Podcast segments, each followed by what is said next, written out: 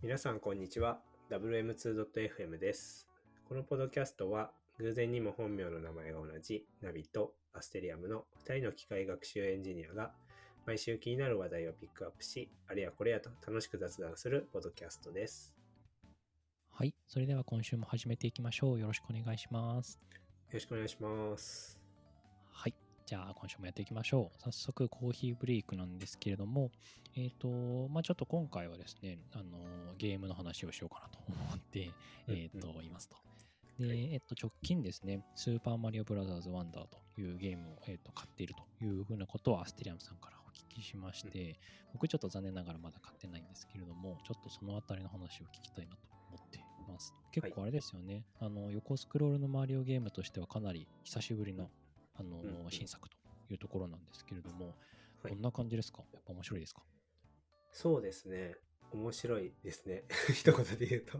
ありきあの本当普通の感想なんですけど。ただ、うんうんなんか、もともとはあれの、あなんですかね、まあ、買う予定は別に特にはなかったんですけど、はいはいはい。あの、妻がその、こう CM とかもやってたりして、なんか気になるみたいな、面白そうみたいな感じで、うんうんで、やってみたいみたいな感じだったんで、じゃあなんか久しぶりのゲームだったんで、うんまあ、やってみるかって言って、で、まあ、買って、はいで、当日ぐらい、なんか、それを気づいたのが、なんか発売日の2日、3日が前ぐらいにああ、そうなんですね。えーはいタイムリーだ。言っててうん。そうそうは。で、Amazon で予約してしたら、その、えー予約あー、発売日ですかね。発売日に届いて、うんでやって、今ちょっとずつやってるって感じなんですけど、確かにその、なんかこのマリオブラザーズ系、まあもちろん昔のスーファミとかですかね、なんか、はい。あの、それぐらいのはもうやったことあるんですけど、うんうん。最近のこの、あの、ゲーム機になってからの、はい。やったことなかったんで、久しぶりにやって、マリオ系のも、しかも。なんで、それすごい新鮮だったんですけど、うん確かに、あの、まあ、グラフィックはもちろん綺麗っていうのもあるんですけど、なんかはい。要素としても、今までになんかない、こう、マリオの変身だったりとか、うん。はい。あとはなんか、こう、バッジみたいな感じで、なんかスキルっていうんですかね、うんうんうん。そういうのが、あの、こういろいろ種類があって切り替えられるんですけど、うんうんそういうスキルみたいなのがあって、それをこううまいこと使うことで、よりはい。効果効率的にゲームをクリアできるみたいなうん。うん。感じの、あのものになってて、すごいなんか楽しめる要素がいっぱいありますね。。はいへえ、なるほどですね。なんか、あの、結構ゲームとしては単純じゃないですか。横スクロールで、あのゴールを目指していくみたいな。うんうんでそこから、そのいろんな要素を織り交ぜて、あの、飽きさせないとか、驚きみたいなところを、あの提供されてるっていうのがやっぱりさすが任天堂だなっていうふうには思ってたんですけど、なんかこれ面白いなとか、こういう要素すごいなって感じたところとかってあります？そうですね。なんか、そうです。まあ全体的にすごいなと思うんですけど、うんうん。なんか本当に確かにナミさんったねかなりシンプルな作りなんですけど、その中でも楽しめる要素がいっぱいあって、まあ、今回で言うと、なんかワンダーついてるような感じで、なんか別の世界みたいなのに行けるんですよね。うんうんあのステージとをあの進めてる間に。はい。で、うんそこでなんかあのフラワーみたいなのをなんかあいなんですかね集めていくゲームなんですけど、まあそれがこう、はい。その裏の世界でもと、うんうんうん。あの取れるっていう感じ。で裏の世界は本当になんかまあミニゲームみたいな感じですね。なんかうーん。そういう感じ。でもう普通のあなんていうんですかね横スクロールで進めるというよりはもう縦に動く場合もありますし、なるほどはい。なんか、まあ、上下か上下に動く、まあ、例えばなんか跳ね跳ねて上を目指すとか そういう感じのうんうんものもあれば、あもちろん進んでいくものもあるんですけど、ただなんかそこにうんこういろんな敵キャラとかなるほど。あの作りがかなり凝ってるんでうん。そこはすごい面白いなって思いましたね。うんなるほど。なんかこうワクワク感みたいなー どういうステージなんだここはみたいなそういうのがすごい感じるんで、うんなるほど。それはいいね。さにワンダーですね。はい。なるほどです。今年とかはすごいいろんなゲームが出たなって印象があって、まあそのおかげで僕もずっと今年はゲームをやった記憶し 記憶しかないんですけど、やっぱりなんかあの、いい意味ですごい期待を裏切ってくる感があって、すごいなんか飽きないなっって思いますね。このうんスーパーマリオブラザーズワンダーもしっかり、まあ今年で言うとゼルダとかはもうめちゃめちゃ盛り上がったと思うし、まあはい YouTube を含めいろんなところで にぎわいを見せてると思うんですけど、今も。うんうん前作がもう神ゲーすぎて、あのー次作がもう大丈夫かって感じだったんですけど、本当にはい見事にあの期待を裏切って斜め45度ぐらいのもう素晴らしい、あの45度っていうとちょっと否定的ですね。でもあの、そんな否定的ではなくて、もう本当に正当進化オブ正当進化でもう革命的なゲームだったんで、すごい面白かったんですけど、やっぱりこういうゲームの企画とか、あの進化させていくっていうところは本当にすごいなって思った年ですね。はい。うんうんそうっすよね。いや、本当に、だってこういうゲームって、まあ作るのに開発期間がもちろん数年単位でかかるんで、やっぱ企画とかになると、その前からやってるわけじゃないですか。そうですね、そうですね。うんなんで、すごいですよねって思う、毎回思うんですよね。その、そのその頃にこう、出てるであろう新技術とかをこうはい。うまく組み合わせて、まあうんうん。うん、グラフィックももちろんそうなんですけど、なんかう、んそういう UI とか、なんか UX みたいなところとかが、明らかにこう、前回作よりはうんうん。もちろん上回ってくるじゃないですか。なんそうですねでそれをそうね。うん。う、もうその頃からこう、うん何年か前から企画してみたいなのははいすごいなって思いますよね。いや、そうですね。本当にそう思いますね。その、同じものづくりっていう観点で言うと、本当にどう作ってるのか気になるところ だったりしますよね。そうっすよね。うん。いや、そうなんですよね。本当に。多分、ゼルダとかも前作出て多分本当に、まあ、売り上げがこうガーってきてるなってなったら、もうすぐ多うん分、続編とかをこう作り始めるわけか。そうですね。うん。いそれがもうすごいですよね、やっぱ。や、すごいですね。うん。そのユーザーの、なんですかね、期待をこう裏切ってくるいい意味で。うん。いや、そうですね。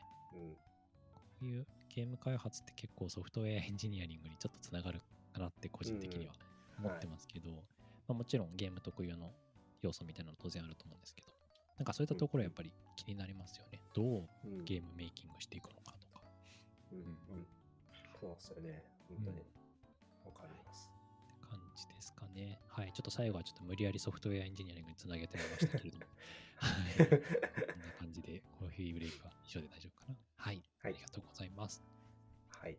では、本編の方に、はい。またなんかゲームの話も、はい、できればなと思うんですけど、はい。今日はちょっと本編の方に行こうと思うんですけど、まあ、今日はですね、ちょっとまあ、ゆるい感じの、はい、ネタというか、うんうん話で、はいえっと、まあ、機械学習とか、まあ、AI とか、まあ、そういう関連のですね、はい。えー ML とか MLOps とか、まあ、そういった関連のあの情報収集を、なんか皆さんどうやってますかみたいなのを、はい、はいちょっ。と話そうかな。まあ、あの、僕の N1 の 話ではあるんですけど、はい。うんうんなんかちょっと紹介しようかなと思ってます。お願いしますで。はい。まあでも、基本的には多分、まあ多くの人と同じかなとは思うんですけど、うんうん。まあなんか、あの、まあいくつか、その、収集源っていうんですかね、収集元があって、うんうんうんで、まあ一つが、まあツイッターですね、まあ一つは。うんはい。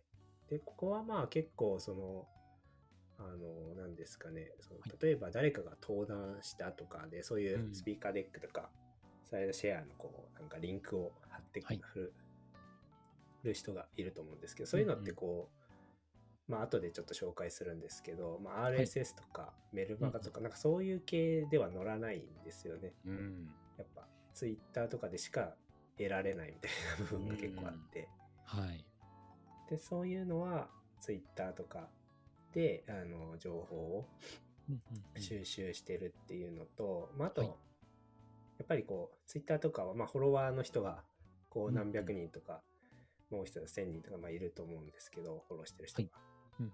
で、そういう人だと、あそういう人たちからのこう情報を、やっぱあの、うん。拾ってこれるんで、一人だと限界があるとか、あとこう、自分の興味って限られ、なんか、そんなにめちゃくちゃ広い人って、まあ、そんな多くないと思うんですよね。大体ここの領域が好きとか気になるみたいなのがあって、でそこに派生してる領域ももちろんいっぱいあると思うんですけど、なんかそういったところって意外とこう目が届かないのがあるんで、なんかそれがあの得意な人というか、はい。あの仕事でもやってる人みたいなのをフォローしてると、そういう人からのこう情報を。得られるうんっ。ていうところで、まあツイまあ、今 X ですかね。はい。これを使ってるっていうのは、はい、ありますね。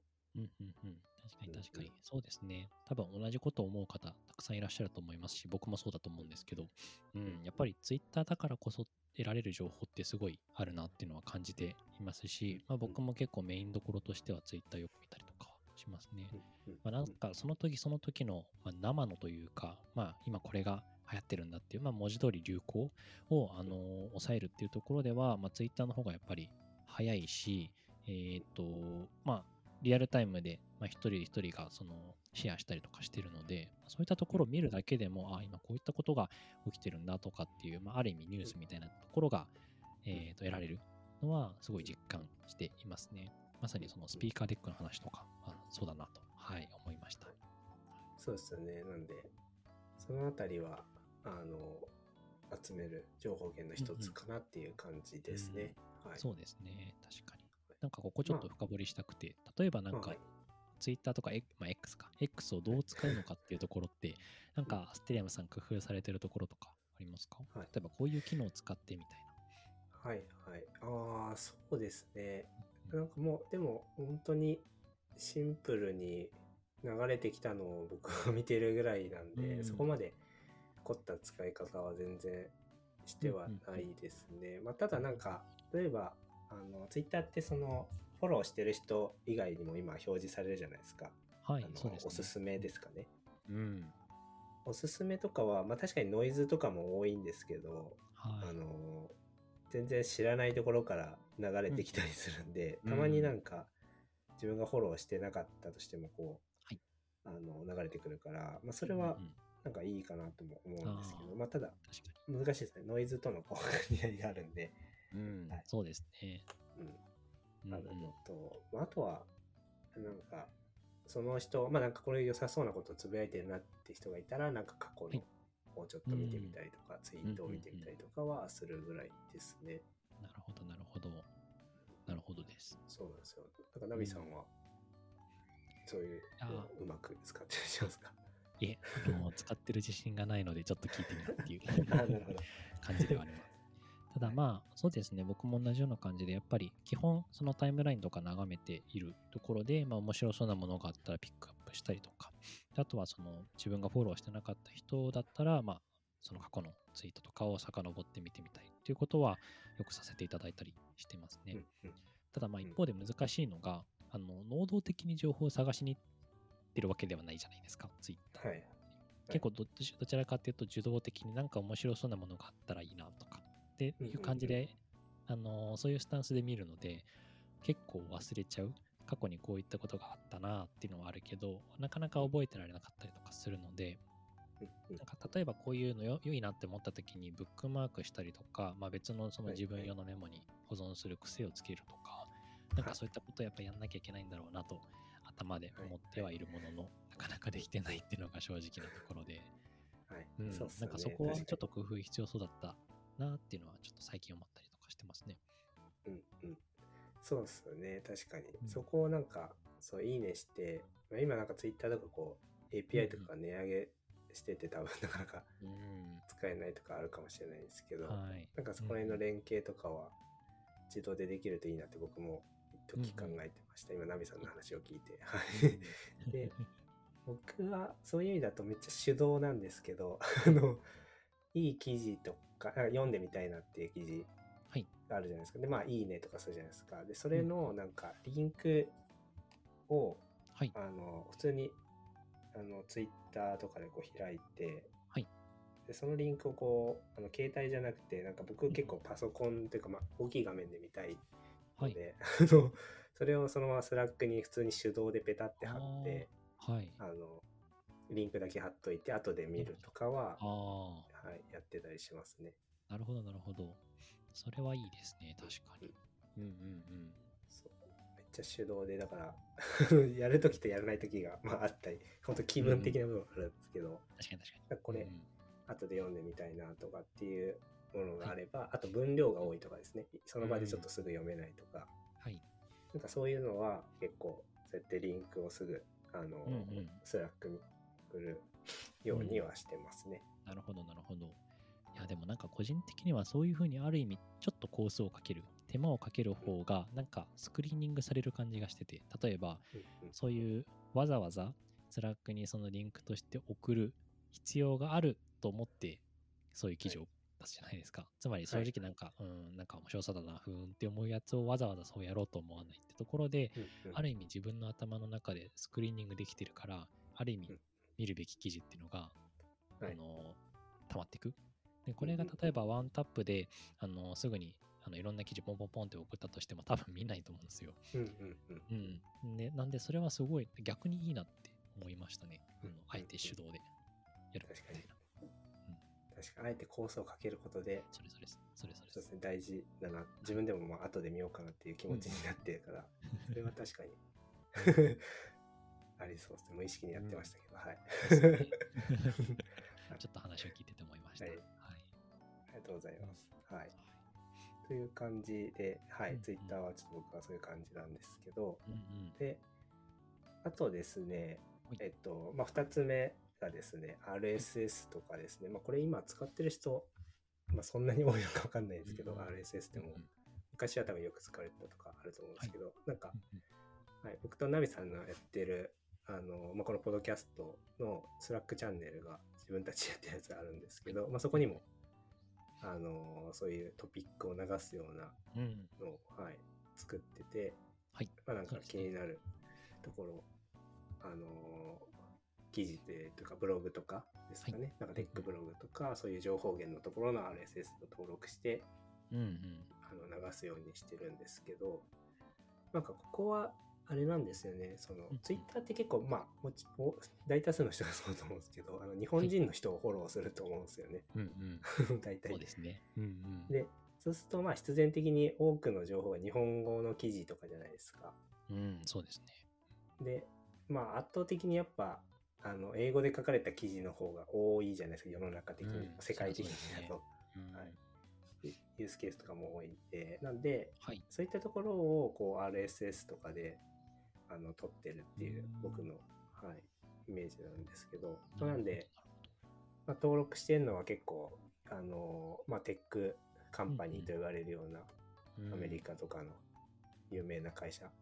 との、どまあ、基本的にテックブログとかの RSS を登録したりとかうん。っていう感じで、はい、流すようにしてますねうん。うんなるほど、はないるほど。ああ、なるほどですね。すごいしっくりきました。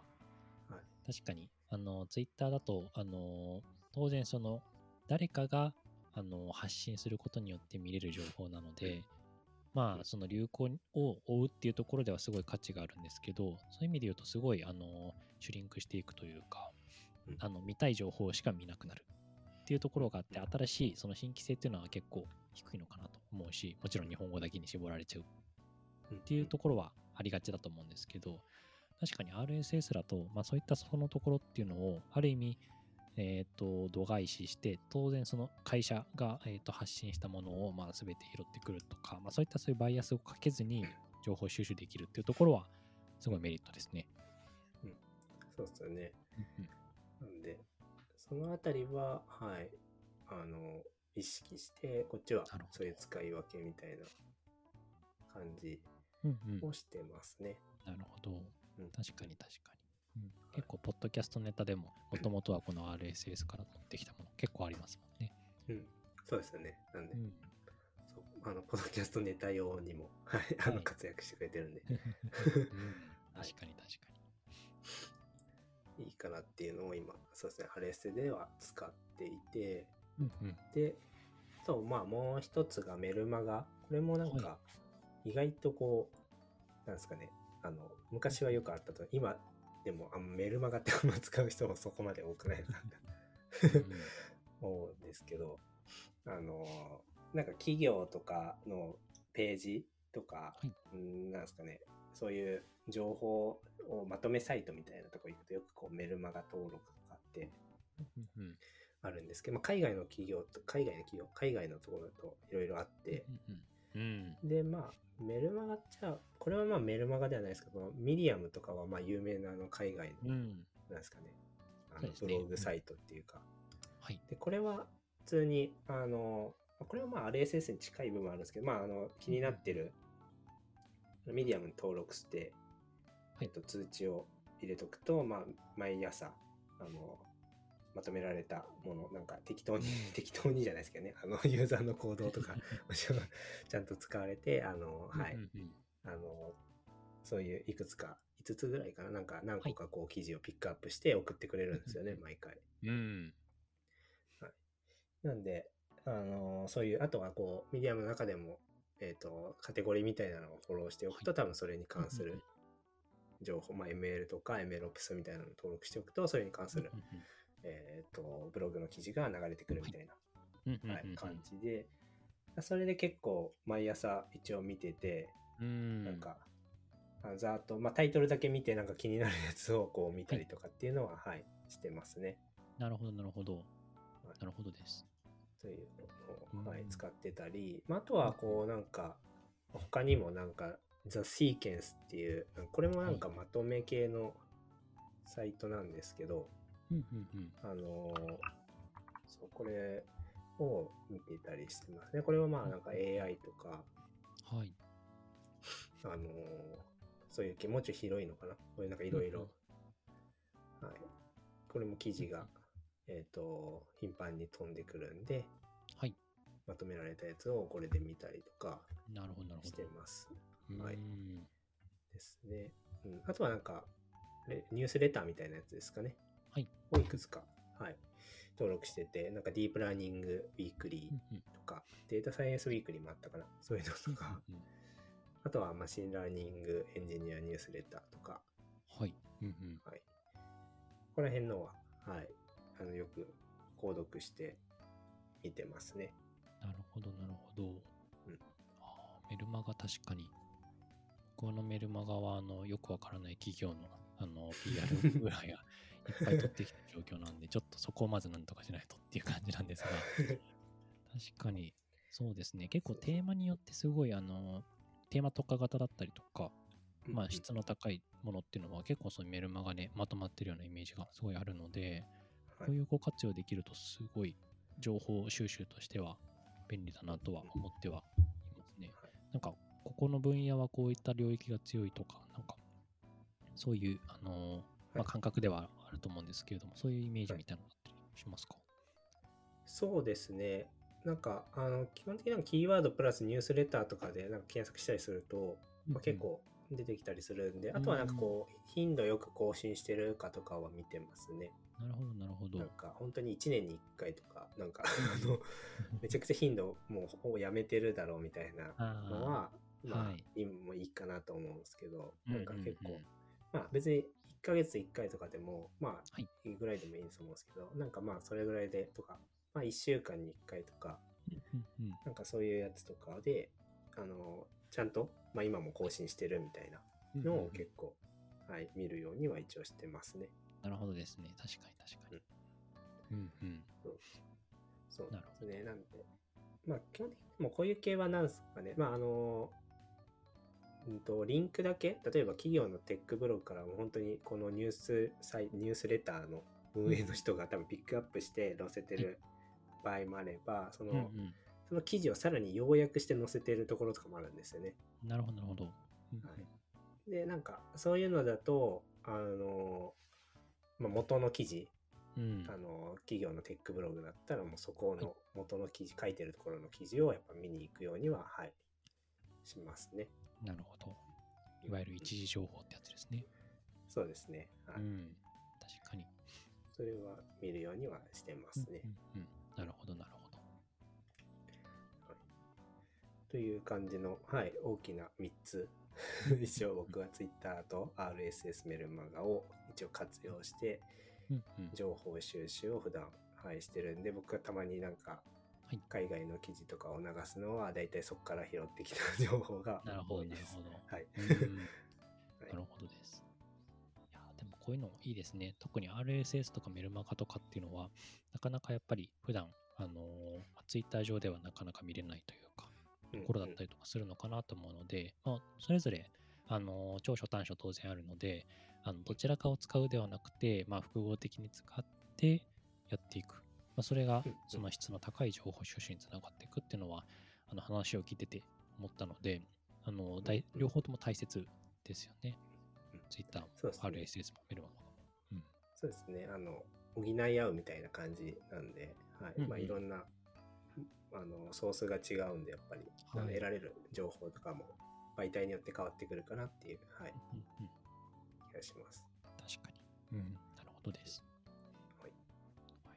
という感じですね。はいうん。で、まあ、ちょっと本来、もう少し話したいところが、はい、あったんですけど、まあ、今日はちょっといい時間なんで、またちょっと、その続きの話したいところは、また今度、はい、話そうかなと思ってます。まあ、ちょうどこの、あのーネタを話そうとした時にタイムリーに、あの、流れてきた記事とかがあったんで、はい。うんうんまあこういう情報収集関連の話をまた、はい、あの、引き続きちょっとはい紹介したいなと思います。そうですね。はい、やっていきましょう。はい。という感じで、今日はそうですね、はい、あの、皆さんどういうふうに、普段あの ML とか、まあ、MLOps とか、まあ、僕たちだったらそういうところが、えっとは自分たちの分野になるって、まあ、そこの情報をどうやって集めてますかというところで、はい、僕のちょっと N1 の例を、はい、ちょっと紹介させてもらったんですけど、もしなんかこういうふうに、あの僕は情報を集めてますとかっていう人がいれば、ぜひ、うんうんうんはい、あのツイッターのリプとかでも、はい、ぜひ教えていただければなとうん思います。はい。はい、お願いします。という感じですね。はい。というところで、はい、今日はまあ、情報収集の話をさせていただきましたというところで、また次回皆様にお会いできればなと思います。ありがとうございました。ありがとうございました。